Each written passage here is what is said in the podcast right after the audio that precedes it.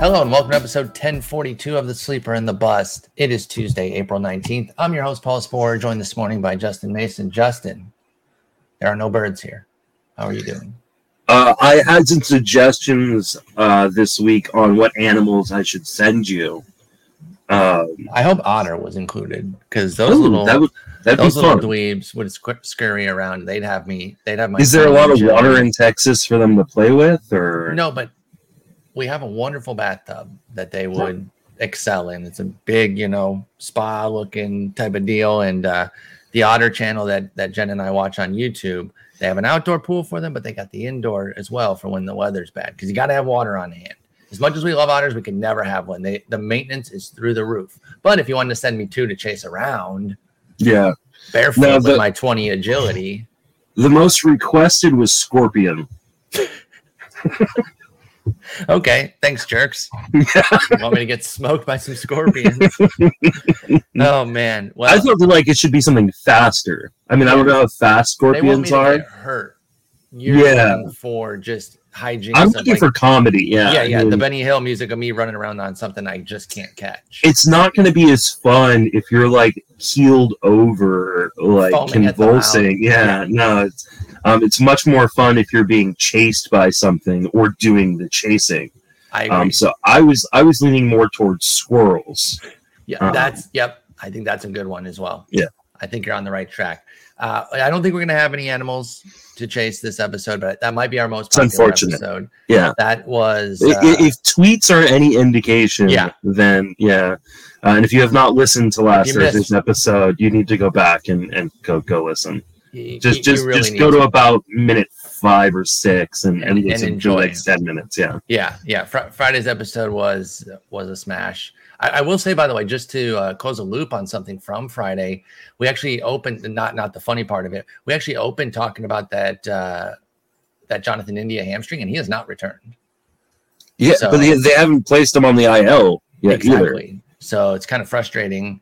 Um, I wonder, you know, too late now for for people to decide. But I'm like, would you have played him? Do you, did you I did not. anywhere? I did not play him in the one league I have him in. Okay. Um, I don't. I just made the decision to skip it uh, and not take a zero. It was a DC, so I had lots of options and stuff. Okay. But That makes sense. um, yeah, I- there were some tough lineup decisions this week. You know, I mean, a lot of COVID IL guys, Yes. and um, you know, we know that uh, they're they can come back at any minute now. Like it's you know, it's not. it's not X number of It's like- days. I'll ask you. I, I had a choice between Lou Trivino, got thrown on the COVID IL yesterday, Mhm. along with five other uh, Oakland Athletics, or Kyle Gibson in Colorado Oh, jeez, dude. for my main event.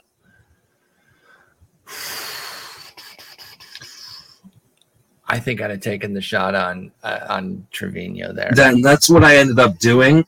Um, if Kyle Gibson goes out and just balls, um, I'm gonna. And in one DC, I, I went the opposite direction, uh, No. but uh, just so I could play both sides. But going to talk about a little something about Coors here because I feel like I, I got I got to get your read here. Now I understand that for the most part it's probably just situational, but the other day we had a discussion about our likelihood of starting guys and how I'm more open, like I'm, I'm more mm-hmm. liberal with the starts early on, thinking that if my breakouts hit the way I believe, that I'm getting good outings anyway. But I am taking some risk, whereas you're tight, you're tightening it up a little bit more. And I will admit that this is not like a breakout up and comer. But I was surprised to hear you say on the pitcher list pod that you started Aaron Nola and Coors. That doesn't seem very conservative. It worked. It did work. Um, it was. I did not have a lot of options. Um, Okay, because I, I, expected because I started him in a league, and I expected to come on, and I was going to ask you. So this question was already answered. I was like, oh wow, they're reading my mind because I was going to say, do you have Nola anywhere? Because I started him. Did you? So I found out that you did. And again, I, I'm not pressing too hard here. It's a little bit more tongue in cheek because I mean, I guess I did have other options. Uh, Let, I, let, hear them. uh, Patrick Sandoval at Houston, Okay, I would have definitely done that over. um, and DeSclafani at New York. See, I didn't. I didn't have those kind of options. I, I done Um, both of those in a millisecond. I mean, here's the thing about Coors. Like, yes, it's not a great place to pitch no matter what time of year, but the only decent time to pitch Is there now. is is now. Well, in September when it's cold too. And I just have a really hard time sitting my second round pick. Um, Okay. Well, that, that his- gives me an idea of where you're, where, the conservatism that you're living in. It's not as tight It- as maybe I thought then. I It thought was really definitely band. No, I mean, it, you know, you kind of pick and choose your spots. Sure. Um, and it definitely was a consideration. It wasn't like an insta start. Like I, you know, especially coming off of, you know, the late struggles in his in his first outing. Mhm. Though it, it was late struggles, right? Like if they had pulled him like, you know, the third. yeah, well, no, I mean, he was pitching well through, I think, the fifth, and Yeah. then they left him out there for the sixth, and he got, you know, gave up a three-run home run. So, Mm-hmm. um, if they just not let him go Aaron Nola we're talking about. Yes, and yeah. uh, yeah, that first start against Oakland, and then the second start was really rough. That was the one against the Mets, three and a third, three hits, three walks, three runs, five five punches. But then goes out to Coors, five and two third, or five and a third, two runs, four strikeouts, six hits. Still not great, but took advantage of the Coors weather, took a shot. I took the gamble as Mm. well. It you know what he off. is sporting right now? It's like a sixty-three percent ground ball percentage. That's pretty good. So I guess let's put bow on it then. Where, where are you on Nola right now? You obviously started him in Coors on a tough decision. How do you feel after three starts?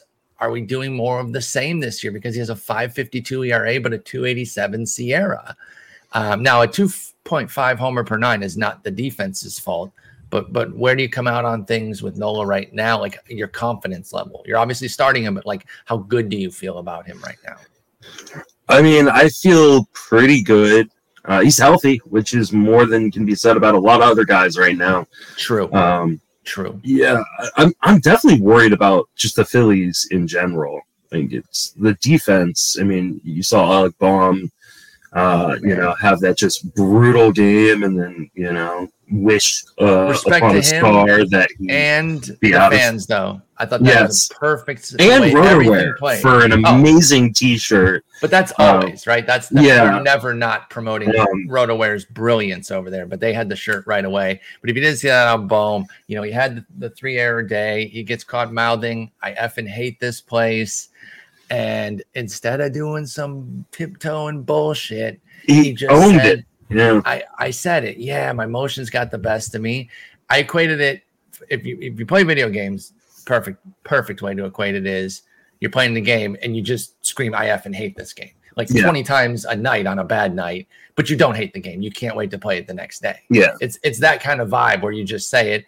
Thankfully, the Philly fans took that at face value because it was the truth. We say stuff like that in the heat of the moment. They gave him a great standing O Yeah, when I he mean, came back. That probably endears him Exactly. to them more Exactly. than like some guy sucking up to I completely Phillies agree. Nation because I yeah, Phil. I mean, I, Philadelphia's a fantastic city. I love Uh, that place. I almost uh, moved there. I had a buddy who lived there. I was I was dealing cards and didn't really have anything locked and loaded here in Texas.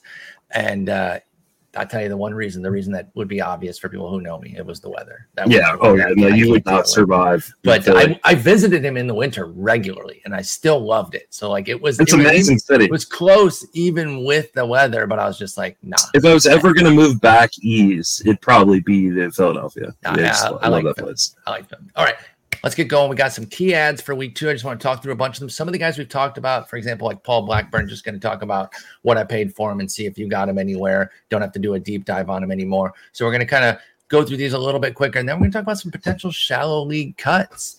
You know, 10s and 12s, we've talked about how it's a little bit of a challenge for you and I playing so many deeper leagues that we see these names and we have a hard time pulling the trigger early because cutting guys like this, and when you hear the names, you'll be like, oh, wow, that's tough it's not even that you're giving up on them as a as a player for the rest of the year, but you got to have production, and so you got to cycle guys in, and these might be some tough decisions. So we'll get into those in a moment. But let's talk about the key ads for the week. Um, Taylor Ward was really hot in the fantasy community. A lot of people really jumping in because Joe Maddon loves this guy. Now, I believe it was you who talked to me, told me about the quote about how he's the Mhm. starting right fielder. This was when he was still hurt, but that he was the starting right fielder over your boy Marsh and Adell. Like they were going to be platooning once Taylor Ward came back. And Joe Maddon kept his word. That happened instantly. He came back this weekend. He batted fourth, dropped a combo meal over Mhm. in a steal. Shouts to the 06010. By the way, I respect if other people want to come up with a name. I think promoting just one name for it though is better, personally. Like give credit. I don't. where Did you due. see the list that Sammy Reed came up with? Oh no, I didn't. Oh yeah, the Sammy Reed had a list of. Uh, Oh, I'd like to see that. ten different. Okay. Uh, I'll, I'll I'll send it to you, but I- like I it was like Sammy. um. Oh god, man. Well, Combo okay. meal is legitimately perfect, though. I'm sorry, like we don't have to reinvent the wheel. I do want to see the list, though. But anyway, Taylor Ward opened with a combo meal. Then he batted third on Sunday, and then second yesterday. So he is playing every day. Two lefties and a righty. He is playing right field every day. Were you in on the Taylor Ward sweepstakes?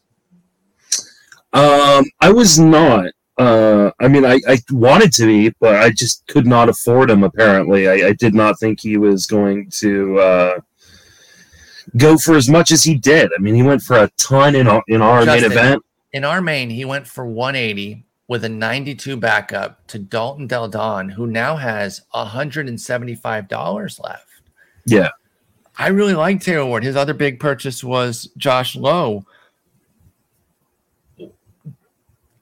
I'm, I'm at a loss for words here because I don't want to roast him, but like, do you think this is the right way to go to try to get two big guys that you think are going to be full time starters, but spending 80, 85% of your budget?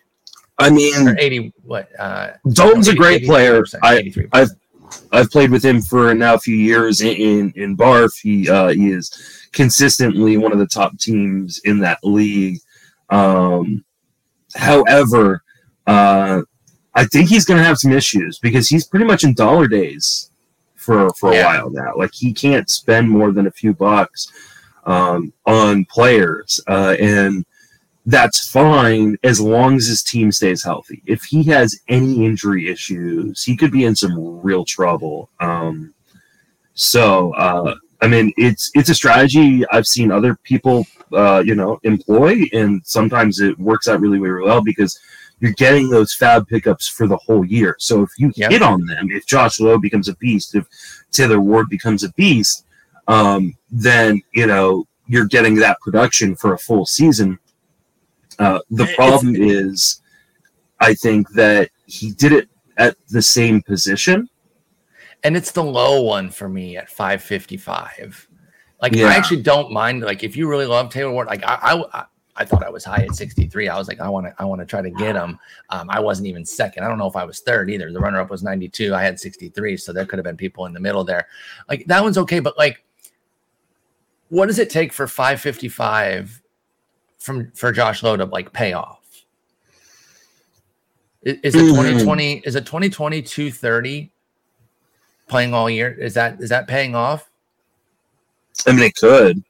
It Like, depends on the rest do of your team makeup, but yeah. I no no mean, no I, I i think you get got to judge it in a vacuum not in the team context right like do you think that if i told you that that was what you were guaranteed what would you pay for josh lowe if you knew that that's 1000% what we were going to get 230 I mean, I'm never going to spend five hundred dollars on any player. okay It's just never going to happen. Um, I was that, that's without that's year. without knowing anything what what if you knew what if you knew would would you not push that high No, it's you're you're. I mean, that's the equivalent of saying like I know Jacob Degrom is going to be healthy and Jacob Degrom, and in an auction I'm going to spend 130 dollars on him. Yeah. That's not you, you can't do that. It hamstrings the rest of your team. Yeah, 555 is a lot. Like we, I, I don't want to get too derailed here because we are supposed to go a little bit quicker through these these names here. But Taylor Ward, he's playing every day. I like him a lot. Um, I had to try to convince Colin. He didn't. He wasn't in, uh, but he went 87 in our league. So I, I talked Colin up a few dollars more because he didn't really like him, and uh, we we were we were third there as well. So as much as I liked Taylor Ward, uh, it seems I my my like was not nearly enough. The the community was out there uh, going ham. I, I didn't have room for him for him in TGFBI, unfortunately, and Sammy Reed got him for 24. That's the one area where my, my bids, my, my dollars that I was putting out would have gotten him. But because I have Haniger on the COVID IL and Flaherty on the uh, regular IL, I, I just didn't have a cut that I felt comfortable with. Maybe I should have cut um, Harrison or uh, not Harrison Bader, Mike Moustakas for him but I just I just didn't do that. But I really do like Taylor Ward. I think there's a lot to like here. He's been excellent in AAA when he's played. He was pretty good last year. I would still be I would be adding him in 12s as well. And I'd consider him in tens with five outfielders. What do you think?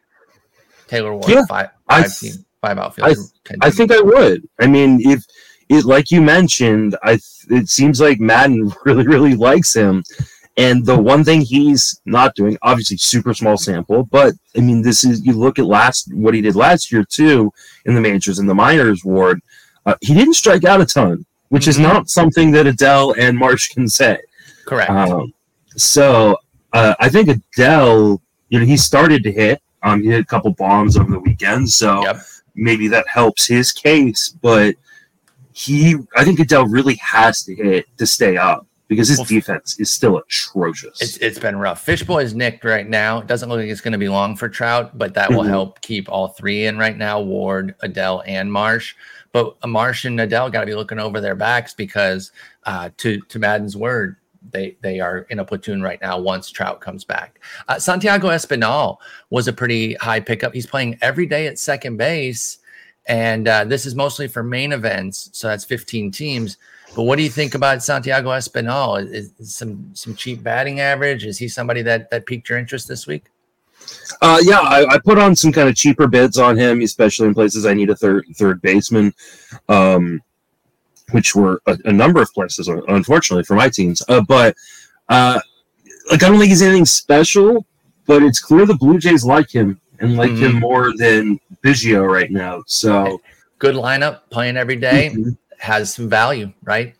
you know, he's got a little bit of pop, a little bit of speed, which means he could get a crank and gank or a pound and poach or a Okay.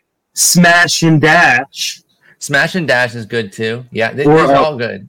a pipe and swipe, Pipe and swipe. Okay, okay. a, a, a rake and snake, Yep.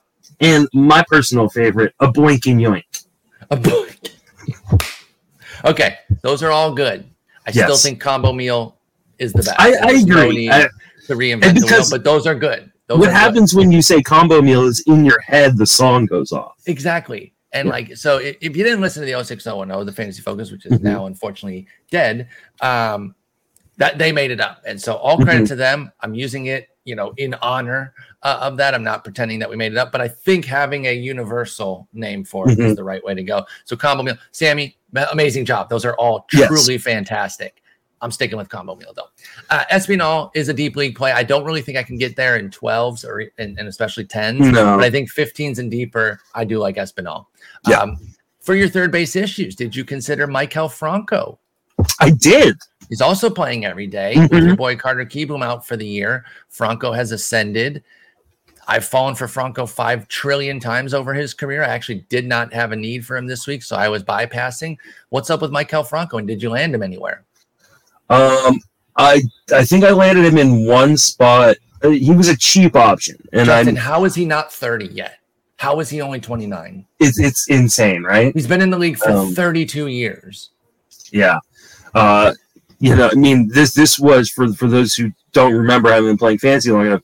Like this was like the spring hero every year. Like, Every he- year. he had like seven home runs in spring, and everybody would go crazy. And they, um, and this is the year Mike Moustakas was this what was Miguel Franco before Miguel Franco. Uh, Mhm. Mus- Moustakis ended up actually being good at one point. But it took a Um, little time. Mhm. right? Like, and I, I don't think it's coming for Maikel Franco. He does have three 20 homer seasons in his career, but the last one was 2018. Do you think he can get 30? Like, can he play all year with the Nats Um, and get and get 20 plus? Who else is going to play? Bingo. That's that's I of what I'm mean, getting at. They clearly do not like Luis Garcia. Um, No. I don't even know that Garcia can even play um, uh, Third. third. Uh, I think heard that they'd rather have the relief pitcher Luis Garcia playing third than their it's own ridiculous. player. Like, I mean, dude's like 22 years old, and you refuse to play him. I know. Uh, playing Alcides Escobar and Maikel Franco over him. Um, and but- Cesar Hernandez, who's like not bad. I'm not. I'm not dogging. yeah, I love but, like, Cesar. Like Cesar's fine, but But like you got why? three older dudes that are Mhm. blocking off Sanchez uh, or Garcia. Excuse me. It's almost as if if like the guy who was running the Rockies is now somehow running the Nationals. Yep. Yep. Uh, it is. It is some Rockies shit. It's it's weird. So uh, but- Franco, just a solid fill in, little little bit of batting average, Yeah. a little bit of pop. Yeah, I mean, and right now, um, and I mean, you know, right now he's only striking out 23% of the time, which is actually a career high for him. I know. Um, that, that should probably come down. But he's hitting 275. There is pop in that bat. It's a good park to play in. And I don't, I mean, unless he gets hurt or they bring someone in, which I just can't imagine they're going to bring someone in. Like, I think his playing time's pretty safe. Kieboom, um, I know they, I know they're trying to avoid Tommy John surgery, but it sounds like that's where he's likely headed. And Yeah. while that's not devastating like it is for a pitcher, it would put him out for the rest of the season. Um, so I'm not expecting Kieboom to play. I was already getting TJ, but so they They're doing the rest in PRP Okay, injections and, and stuff like that. Um, so yeah, I mean, in deeper formats, obviously this is just deeper formats uh, Yes. for right now, but it's a good park, and I mean, he, you know, he's bouncing kind of the on the bottom half of the lineup, but he's hit fifth a, a few times. Yeah. Um, so It's just he's he's fine. And honestly, I've talked about it a bunch. The top half of that lineup is the part that I like, which means if they're on base a bunch, he could be Maikel Franco could be a sneak Hmm. RBI guy. and in my long, like my long term dynasty league, um, I was looking for a third baseman. Mhm. Um, it's a 16 team league, you know, standard rosters. So I mean, pretty similar to a 15 team league. yeah. And so what I did was I went to like you know the player page over on CBS where we host the league, and just sorted by at bats just to see. Yeah. Um, and there were like six guys that had at bats at third base. Oh my god. Like it was. I was like, six- oh, six- not six, Six- considerations that you no, liked. Six, six guys. total guys. Like, um, so like, yeah, I mean, uh, same type of thing. Uh, if Javi Baez and did the same thing at second base. Oh, it was yeah. like it was like seven guys. Like, so like beggars can't be choosers. If you're in a deep league, you need a third baseman. I, I mean, he's Everyday playing player. every day. Yeah, no, I'm, I'm with it. I'm with the Maikel Franco deeper leagues. Let's go to Josh Naylor. I actually kind of put him in a little bit of the uh, Taylor Ward camp in that I think the team really likes him and he's going to play, and it is going to complicate some things. He did play two of the first three games uh, off the IL, and the, two of those were against lefties. Uh, he sat the one on Sunday, which was probably just a normal off day, plus the fact that it was a lefty made it easy. But he did start against a lefty day one, and then against a righty the, the next day. Josh Naylor himself is a lefty. That's why it's uh, important to mention that his first game against a lefty mattered. So they're having like all the breakouts, right? Steven. Kwan, Owen Miller, Oscar Mercado, all on Cleveland, all vying for playing time. I think Naylor complicates things even more and could really hamper Mercado. I think Owen Miller, I think Naylor and Owen Miller are at the top of that pecking order with Mercado, Bobby Bradley, and even Andres Gimenez against lefties feeling the brunt there. How do you feel about Josh Naylor coming back from that broken leg? He's a player I really, really like. I was after him this weekend too, and I got him in a, in a few spots. Yeah, I want to say Shelly and I got him in the tag team league. Um, I got him in our main 37 to 11. So I've over, you know, I put in and I knew I was going to be aggressive. I figured I would win it by a little bit, but I wanted to make sure that nobody else was, was getting him. I really like Josh I like-. I like Naylor a lot, um, especially when you keep knives out of the dugout. Um, Correct.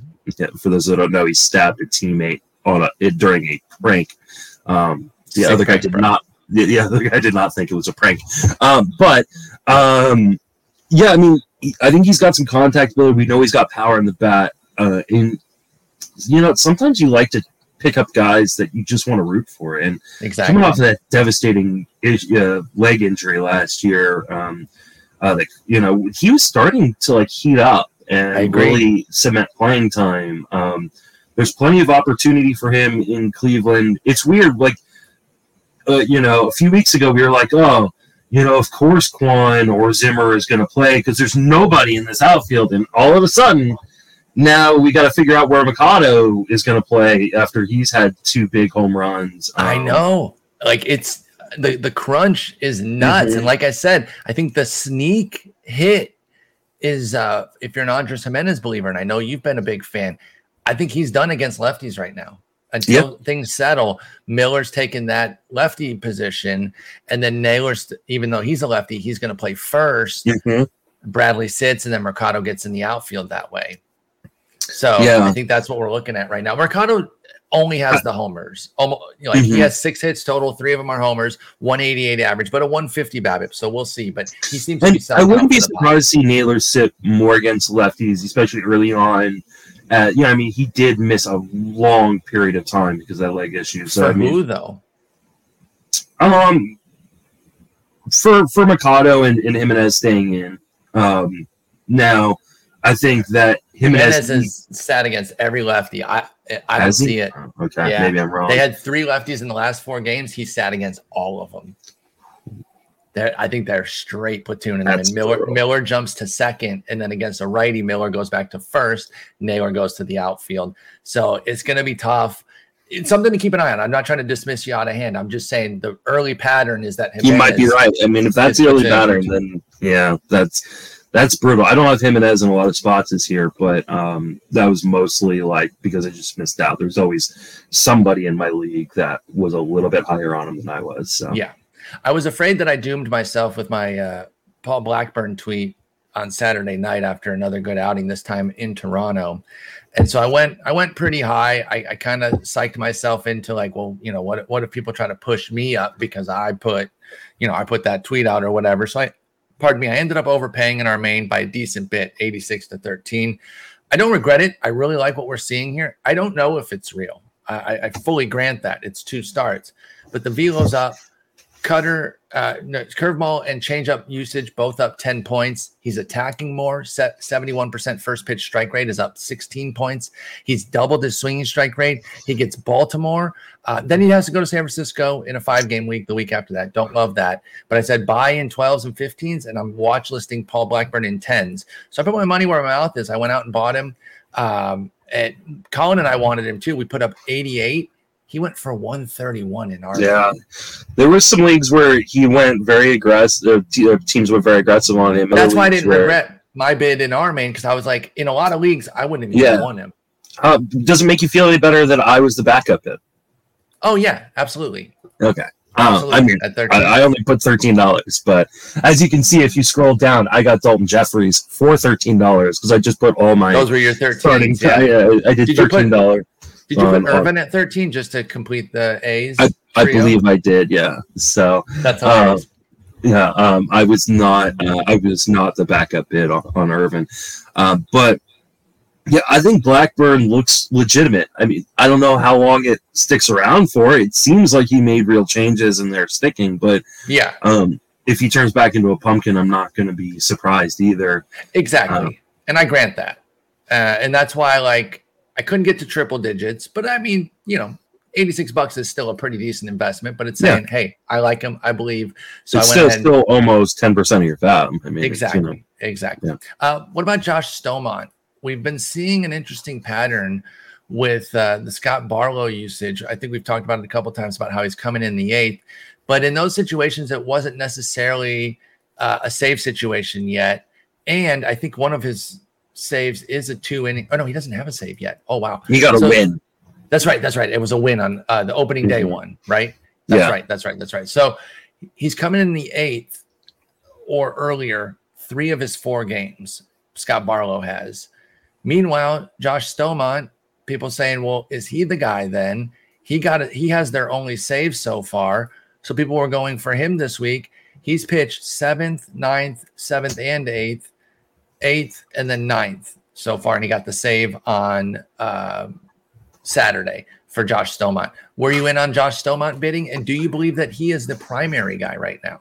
I don't was have a set guy. Yeah, um, I don't think there is a guy in Kansas City, uh, and I think they, I think Matheny has been pretty upfront about that. That there True. really isn't a guy. Um, that uh, you know, this week it might be Staumont, next week it might be Brentz. Uh, if there's it's going to two be out of three Barlow. lefties, it could be Garrett too. Like, you know, Yeah. there's three lefties coming up, or two out of three, something like that. So uh, I uh, he he didn't even factor. I, I was looking for saves on a number of leagues, and he didn't even flat factor into the equation. uh, Really? For me. Um, How yeah, come though? If you if you think he can get saves, because I don't want one third of the saves in Kansas City. I'd rather take the gamble that I'm getting 100% of the saves somewhere else. Um, which you did with uh, a name that I didn't originally include, but I, I will here. I'm going to add it right now. Yeah. That's El Robles. I think he's actually kind of the guy. again, I think he is too. It could be a um, lefty situation that Diekman comes in, but I don't think Diekman cares about closing, so he's certainly not going to be like advocating for himself, which doesn't always work, by the way. But I'm just saying, like, he's not saying give me the ball, not he's saying give me the ball whenever, and that yeah. makes life easier if you do have somebody who's a little bit sore about not getting the ninth. They could complicate it, even though managers don't, you know, go off of that too much. But you don't want to create any tensions. Diekman does not care when he pitches. Hansel Robles has their most recent save so you went after him. Do you think he's the guy? I I do. Um, at least the guy for right now. I, I think they do want to get Barnes back into that role at some point. But Barnes is also garbage, so which is which is a problem. Uh, so uh, he's yeah. struggling really badly so far. Down nearly two miles an hour, yeah. walking everybody, no swinging strikes. It's and so not literally it, zero, but very few if, if Barnes gets right, then I think at some point they give it back to Barnes. But I think right now it's Robles. And do I think Boston is a great team? No, but they're a good team. And I'd rather have the guy that has the job right now on a good team than a guy who might have the job on a bad team in Kansas City. Sure. So, uh, yeah, I was aggressive on Robles. I mean, he was my most picked up player this week. Um, and I, you know, I mean, I went as high as an eighty something dollars on him in leagues, uh, and some leagues got him for really cheap, like 15, 16 bucks, um, which will be. I feel like I'm never in those leagues where the, where the guy yeah. that I really want goes cheap. You know, why it am I not in the league where Taylor Ward way. went for freaking twenty something dollars? You know, I mean, I, I, guess I was in one of them, TGFBI, but I didn't bid on him, so maybe that's just it. It's when I don't bid is when is when they come in cheap. Um, yeah, I hear you on the Robles love because I don't think it's really Diekman. Uh, as I understand people bidding on Diekman because I think he'll get mm-hmm. occasional saves, but I do think Robles has a chance to be the guy. There were a couple leagues where I picked up both, just to um, see, just to see. And I'm starting Robles this week, and I've got Diekman on my bench, you know, just in case. Oh, okay, Diekman comes out and saves, you know, three games this week and you know it wasn't a platoon situation mm-hmm. okay Diekman's the guy i've got him too but um yeah for the most part i was prioritizing robles because it, he is uh, he's looked good he's on a good team uh, where he appears to be the front runner and he's done it before which is he always has. a thing managers like is a guy yep. who's done it before he got 14 saves just last year, and Robles did. So yeah. I understand why people were in on him. You know who the big closer guy was for people, though, even though you didn't agree, and I, I tend to side with you on this as far as the prices that people were paying for Hector Neris. Ryan Pressly went on the IL with the leg, uh, with the knee that that he had had surgically repaired recently. And I guess people are maybe reading deeper into that and thinking that it's a big issue, but it seems all the reports suggest that it's going to be more of a short term situation. So I was surprised by some of the bids we saw on uh, on Neris, who is is going to be the guy while he's out. But for what two three weeks, and you're putting triple digits, that feels aggressive. And I know we are always cautious on timetables. You know the Jason Collette rule. You know two x them mm-hmm. or add add multiple weeks. We're all about that. Um, but I thought some of the Neris bids, he wasn't available in our main together, but some of the other ones I saw, like he went for 127 in mine and Collins with a 127 backup, a legit tie. And I'm just thinking triple digits for Neris feels a bit hefty for what could be a two, three week situation. What, what did you think about Neris? Uh, I will see your 127 and raise you a 201 in my TGFBI league and a 186 up. in Barf. Um, yeah, and he went I think 54 in, in my other main and in 49 in my auction championship. Um, people got aggressive on him, which I understand because like if if Pressly is out long term, then Neris becomes a, a really really attractive. Absolutely, you know, he becomes closer. a G. But all the um, news says that that's not the case. That he's already yes. feeling better. That he can't. He's working. You know, he's going to be back in two weeks. Like, and I don't know here's my issue, and this is something because there were some people in the industry, some really smart people that are way better fantasy players than me uh, in the industry that really talked up Neris coming into the season and were were drafting him in a lot of spots because they thought that Pressly might not end up being the closer, um, you know, prior to the extension that Pressly got. And my my kind of pushback on that was uh, Maurice has never really been great. He's As always shown, yeah, he's always shown flashes, but he's never been the like the guy who can hold down the job and be the guy. It's like, why did we think that was going to happen in Houston? Um, 2019 So, like- was pretty good. 28 saves, 293 ERA, 102 whip. But, you know, yeah, some ups and downs. Like that first time he was a closer, he had a 126 whip. I get you. I get you. Um, he's just never been elite, and like I just, I I've don't never been fully Pressly- where they just Pressly say, was fully you go." trusted and elite last year. Um, I agree. and uh, so yeah, I I wa- I I bid on him. I got him in um in that dynasty league I was mentioning uh, a minute ago uh, as hopefully a tradable asset, but I don't know that he's going to be closing long enough to trade. Um, I think if you invested this in him, you have to just hold on to him and hope that Pressly gets re-injured. Um, Oh yeah, if you cut Neris in two weeks at a triple after a triple digit bid, I think you're making a mistake. yeah. If you bid if you bid that much on him, you have to be feeling like, okay, I'm going to ride this out for a while to see if this knee becomes a an, a consistent issue with Pressly, and I might have a closer. I just don't understand it when there were so many other good potential closing options out there. Yep, and all the news said Yeah. Pressly's going to come back quickly. Yeah. So I agree. Uh, what about Jhoan Duran in Minnesota? I know a lot of people believe that he will eventually be the closer. Right now, he's being used in that setup role, and he looks amazing. He's had a couple times where that second inning, he's given up a couple runs in, in Boston specifically. He gave up a couple homers. Uh, one was a pesky pull job that wasn't, uh, you know, wasn't crazy. He still has 11 strikeouts in his six innings of work, and that's what's really drawing people. How do you feel about Jhoan Duran both as a pickup this week and long term? Do you believe he can be the closer in the future?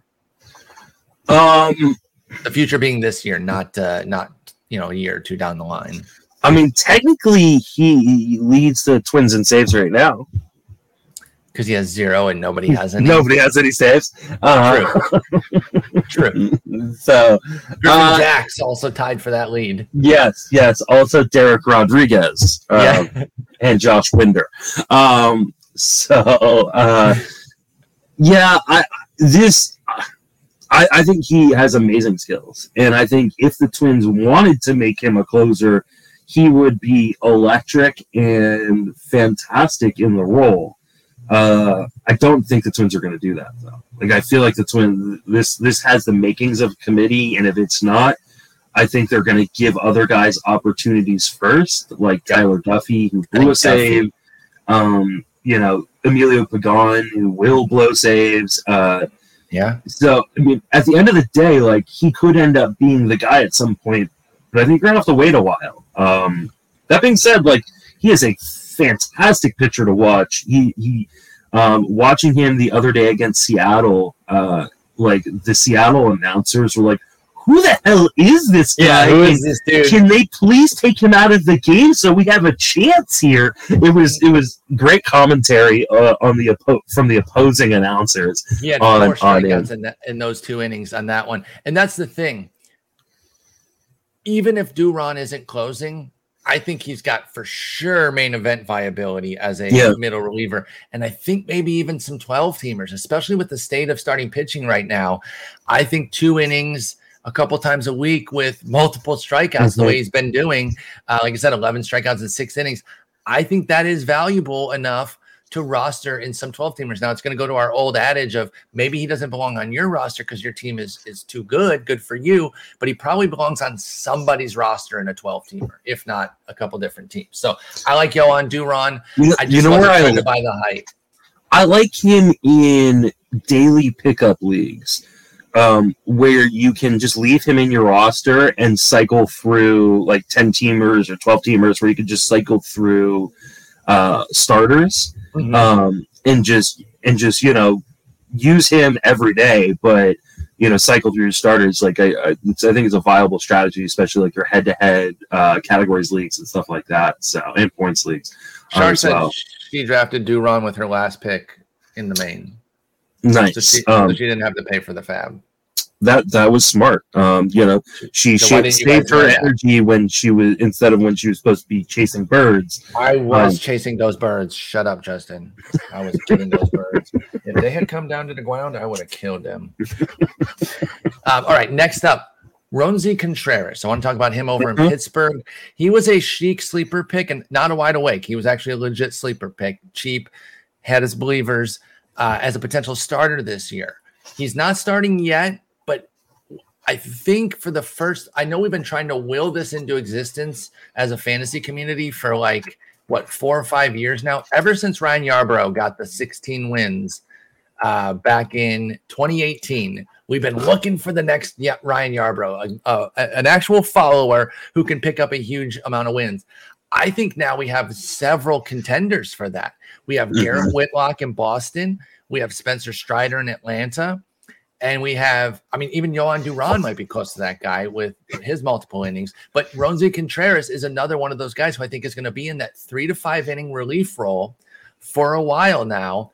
And I know, you know, Pittsburgh's not a great team for wins, but you're in a better position to get wins when you're doing your three to five innings in the middle than at the beginning. Because if you go fewer than five, obviously you can't even get a win when you start. So, how do you feel about Roansy Contreras being in that middle role there? He did get his first win with a 3 1 hit innings and five strikeouts against Washington. And that's what kind of brought him back on the radar this week. What do you think of Roansy Contreras in Pittsburgh? Um, I think he's really, really impressive. And um, as long as the walks don't become an issue, Mhm. uh, I think he'll be fine. He does not give up home runs, and he pitches in PNC, which is a great place to pitch, anyways. So I think even if he does walk guys, um, while there'll be the occasional blow up here and there, like I think he'll probably be fine most of the time because he's got great stuff and he doesn't give up the long ball. Um, there's another guy in Pittsburgh doing the same thing very quietly. Uh, and so if Roansy is already rostered, yeah, Wil Crowe has been really, really good yes. um, doing the exact same thing. Um, I kind of like what they're doing in Pittsburgh. They clearly don't have the starters that can go deep into games, and they're saying, "Hey, we're going to take these young guys. We're going to let them stretch out in the bullpen." I think at some point they become full fledged starters this For year. sure. Po- Yeah, Um, possibly even this year. I totally agree. Uh, but right now, I, I love that they're giving these guys the opportunities to just be bulk guys in the bullpen. Um, if Contreras is available, even in 10 and 12s, I would be grabbing him because I think there's a ton of upside here. I think he's um, basically like a lo- like a lot of lower tier starters that you might be Mhm. considering anyway. And again, they're in better win positions. Strider, Contreras, and Whitlock doing it as a reliever as opposed to starting and only going three or four innings. So I agree with you. Definitely some consideration. Rank those three: Strider, Whitlock, Contreras. Whitlock, Contreras, Strider. I think I agree because I'm much more confident that Contreras starts at some point this year than I am Yes. Strider, and so Mhm. that's the that's the edge there. Otherwise, on talent, on talent, I can barely split them. I love all three. I think they're Yeah. all three badass. So, okay, uh, let's move on to Miles Mikolas. He's returning and looking pretty good so far. He's got that amazing defense. He couldn't be bet with a better team. Like they've mastered their rotation to fit with this defense with Wayno, Mikolas, Matz, and Hudson. They knew what they were doing. They made such a good such good moves there to build that defense uh, for their staff. How do you feel about Mikolas? Can he get back on track? He had that breakout year in two, 2018. He was okay the following year, like pretty solid 416 ERA, 122 whip. That's kind of what we expected more than the 283 ERA from 2018. But injuries have been the biggest issue since. He missed all of 2020, only 44 and two thirds last year, but he looks pretty sharp so far this year. Are you in on Miles Mikolas? And by the way, he's actually not getting the ground balls, weirdly enough. But I was just do- about to say this is. go ahead, go ahead. I'm I'm- sorry. I'm a little worried about the profile at the moment. that Um, part's a little weird. uh, my my streaming picks on the Roto Write Up have not been great yet, um, and he is my streaming pick. I think for tomorrow. Okay. Is that right? Um, I'll, I'll and that looking a little bit under the hood, I'm a little concerned. yes, um, stay at Miami. So uh, it's a good matchup, but uh, yeah, he's got a 28% ground ball percentage and a 56 fly, 56% fly ball percentage. That is uncharacteristic as heck. Yeah, especially because he's still giving up about 88% contact in the zone. Ooh. Um, and 90% contact on the ground, though I'm sure those will turn into, you know, either easy fly balls or, or, or cheap grounders. So, um, yeah, I mean, it's good to see him pitching well. I think that defense and the park plays really well. And we are seeing, you know, Jason's been talking a lot about this, uh, like how dead the ball is so yes. far this year. Um, and that some of this, you know, we're seeing an increase in barrels um, and uh, exit velocities be about the same as they were last year, but we're seeing less home runs as a result. Um, and so it's you got humidors everywhere, mm-hmm. so that's part of it too. Yeah, so it seems like combination between humidors and just whatever ball they're using this year is uh, lining up for us to not have as much offense, which MLB, I'm sure, will change that at some point because they like offense. Um, and as as the weather heats up um, and gets more humid, we'll, we'll, we'll, see a little bit more offense. But um, yeah, I, I think you want to be careful of the matchups, and especially if he's pitching in a bad park.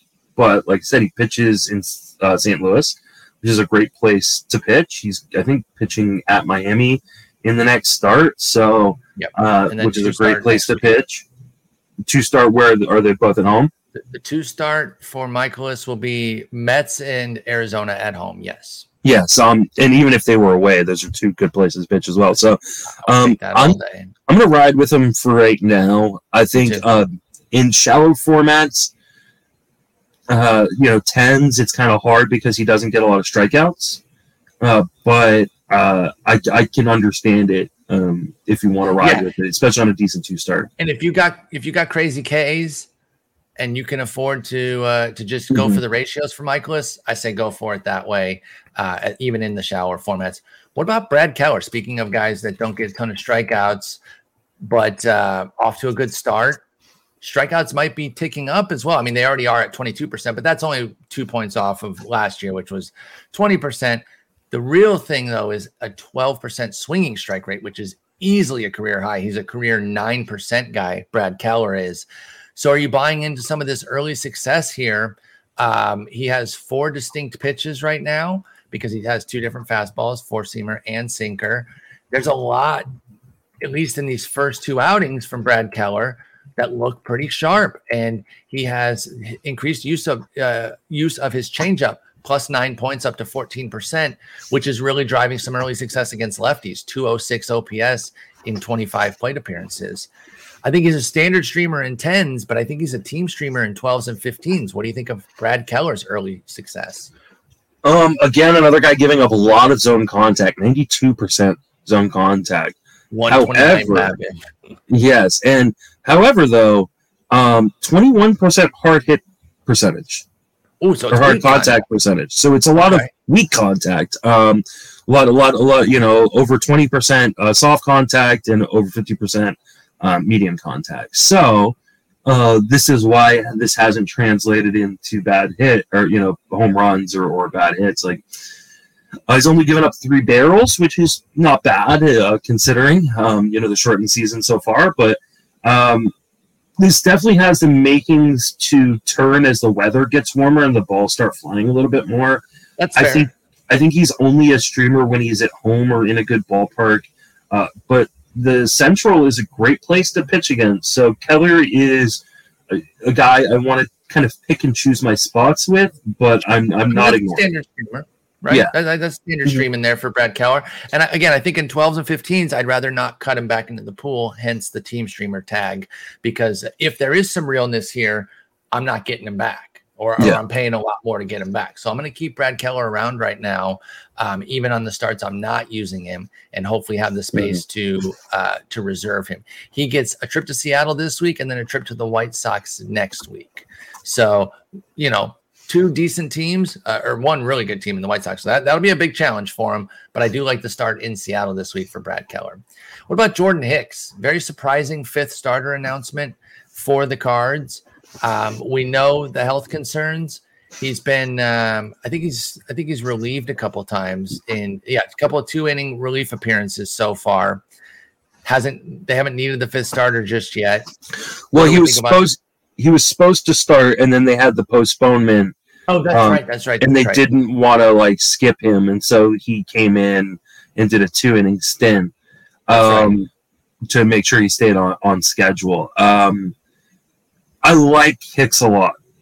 However, it's really hard to roster a starter that's only going two innings. Um, this goes back to our point about the Contreras. Like if he was yeah. in the Contreras Strider role, thumbs he up. Could, I want. You could innings. legitimately say he is the number one guy if he out of that absolutely group, if if he is if he's a follower, but he's not a follower right now. They are letting him start, um, which makes him kind of unusable um, in pretty much every format right now because all you can get is blown up um, you might get four or five strikeouts in two He's innings, which is but that's yeah, which is it. great. But the potential downside without the upside of getting a win or a quality start in, in your quality start league. So no one should be playing quality start leagues anymore. That that should just end. Um, they, they kind of died before they really took over because yeah. uh, of how few quality starts. If you play both quality start plus wins, I think that you, you can do that. And but there are sites like Fantrax where you can change the parameters to a quality start. That's pretty cool. I highly like recommend. That. Like five innings, one or two runs, I think could be considered a quality start. Yeah. Uh, so but anyway, I, we can't go too deep on that right yep. now. So Hicks, I agree with you. I wish he was in that role right now.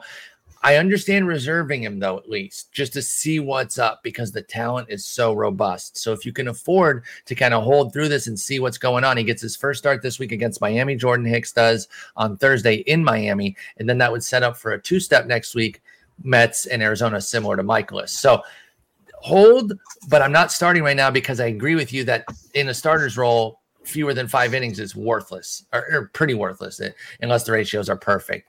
Uh, now this is the moment you've been waiting for. I, am sure you saw this name on the sheet. I like, didn't until just a minute ago, and, okay. and, I started to blush. I don't know if you saw yes, like my face I, I getting a little red. Yeah, uh-huh. um, your boy, man. He it's ten innings, but oh my god, Andrew Heaney looks amazing. Let's Isn't go. It, it's so nice when a plan comes together, right? You think Andrew Heaney has talent, has been inconsistent as hell, has been injured as hell, goes to the best team in the universe, right? I know you hate to admit that, but like as far like your your team would also be a good one to go to too. If, if yeah. you had gone to the Giants, I we I, I wanted my team to get yeah. him when, the, yeah, when we like, signed Alex Cobb. I was like, no, you were supposed to get Andrew Heaney. Uh, or actually, I think it was he. It was Heaney before Cobb yeah, I mean, you know, Cobb's working out well too. So um, exactly. Um, I was I, I, was hoping they would get an Andrew Andrew Heaney, uh, but the Dodgers are, are, the next best option for his fantasy yeah. value. Um, what do we think? He was he was a huge pick for this year's Robbie Ray. I think that was even your pick. Um, it was like, Jason's pick. Oh, Jason's pick. So it made a yeah. lot of sense, right? A veteran who has shown some success, maybe mm-hmm. not the same heights as Ray, but a veteran lefty who's going dirt cheap. That you're like, this guy's not going to be that good. I'm not saying he's going to win the Cy Young, but he looks amazing so far. 40% strikeout, 8% uh, walk rate, 21% swinging strike. I know it's 10 innings, but oh my God, that's so spicy. Zero ERA and a 0.68 whip. Gush a little bit about your boy, Andrew Heaney. Um, I, I mean, I, everybody knows if you've been following my work for a really long time, like, you know, I've been in on Andrew Heaney. Um, you know there there are some concerning parts about. Have you watched the starts yet? I actually haven't. No, so get, go watch the start. Rundown. Okay. Um, he's added a new slider, which is amazing. It is sweeper, filthy. Right? Yes, yeah, it is really, really good, and I think it's a large part of the reason for his success. But this is not a Robbie Ray breakout um, because Jay he's Jaffe, not. A, I just want to point out, Jay Jaffe did an article about Heaney Ooh. and the sweeper, so that's on the front page as of yesterday. Check that out, folks. I'm I'm gonna go check that. out. I have not read it yet, but uh, I, you know, I do watch all of his starts because I, I love Andrew Heaney. Um, he still has issues with command in the zone. It, they are okay. apparent. They they have not been taken advantage of yet. So there are going to be like three homer games that come and play. See, if you think this is like a full breakout, it's not here. It is not. Okay. And as much as I want it to be here as an Andrew Heaney believer, my honest opinion is there are going to be games where he, his command and his control are inconsistent from start to start. However, I think there are going to be a ton of strikeouts Um, and I think things will be better than they have been. But if anyone's going to be you know, to, for you to be directly honest like that, not just rose colored and be like, "Oh, this yeah. is the greatest thing ever." I think it actually, you know, I, I appreciate that that you're not just going to be, let's just be super, uh, you know, over the top about this. By the way, I should have known that uh, covering all these key adds yeah. is going to take up our whole hour. We'll do the shallow shallow cuts, and in fact, it's probably better anyway. We'll get a few more days of data, so we'll do the shallow league cuts on on Friday. Uh, our last guy here, Mackenzie Gore, had his debut and uh, you know, the big issue was big spring. Oh my God, he's going to make the team. This is awesome. Oh no, they went and got Sean Manaea. There's no room at the inn. However, two big injury guys on their team happened to get hurt almost simultaneously with Clev Dog and Snell. Uh, Blake Snell and Mike Clevinger get hurt. So it's Mackenzie Gore time. He comes up, pretty solid debut, all things considered. It's Atlanta, so I'm not I'm not judging him too harshly on the fact that it was like it was fine. Five and two, five and a third, three hits, uh, two walks, a homer, two earned, and three strikeouts. Would have liked to see a little bit more of the swing and miss with a seven percent swinging strike rate, but surviving in your day in your season debut or MLB debut against the world champs, I'm okay with that for Mackenzie Gore. Mm-hmm. I think the real question is. What kind of time do we have here? That's why I didn't go crazy with my bids because some people did though. I know. And so what what what are we doing there? Were you one of the ones who went nuts with your Mackenzie Gorbins? I did not because I, I, don't. I, I, think Snell's gonna be back pretty quick. I think Clevinger's gonna be out a while. Um, okay. They they seem to be taking it really really slow with him, and, and Bob Melvin kind of echoed those sentiments. So I think uh, I think there's a real chance he does stay in the rotation for a while. Maybe they move to like a six man type thing mm-hmm. um, once uh, Snell comes back, but. Um, he was really, really impressive in spring and really impressive in his first start. There, I, I want to go back and rewatch this start because um, some of the things that point out to me that I didn't quite notice maybe in in the uh, initial start um, is it like a really poor plan. Um, like his his like, game plan or the yeah, catcher. The cat maybe the catcher's game plan. Like um, he was not very aggressive in the zone, especially early on in counts. Uh, you know, his first first strike rate was like under 50%. Like, um, he was kind of nibbling a lot. Um, and so I don't know if this was hesitancy on his part or hesitancy on the catcher's part, but mm-hmm.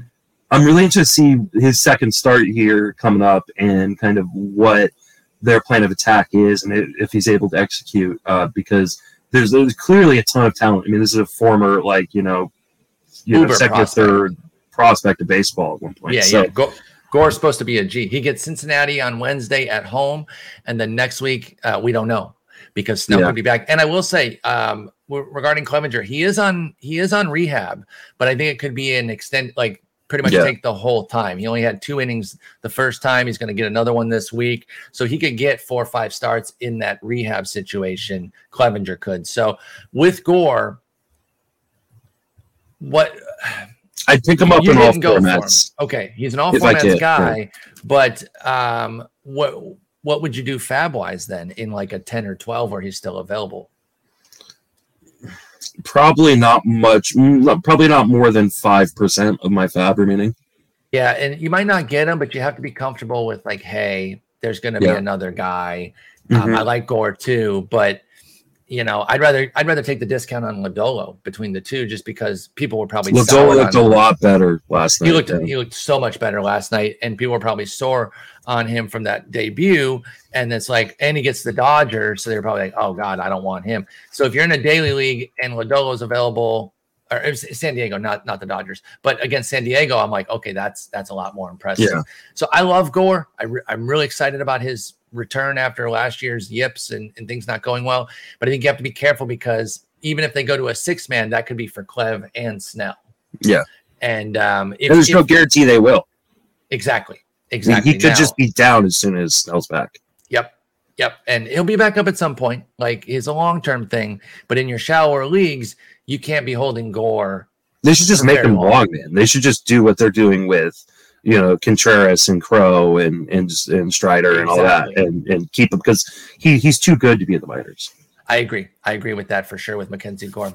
All right, so those are some key adds for the week. Um, tried to cover a, a decent. Uh, those were mostly 15s and 12s, uh, but we're going to talk shallow league, folks. We're going to talk potential cuts on Friday, and these are guys that you drafted with some purpose and you probably don't feel good about it. But I think in those leagues, you have to act quicker. And cutting them isn't necessarily an, an indictment that you hate that guy, but you need production. So we'll get into those on Friday. Justin, I hope you have a good one. And I stayed animal free here. I do have the two dogs in here, but uh, no wild animals came in. You survived. Maybe it's a Friday tradition. Yeah, Friday tradition. There we make, go. I'll there make sure go. the squirrels get there. And hey, our local aquarium does have two otters, so see if they'll Mhm. send them on over. But uh, anyway, RotoWire is going to call soon. Great talking with you. Talk to you in a couple days. Take it easy.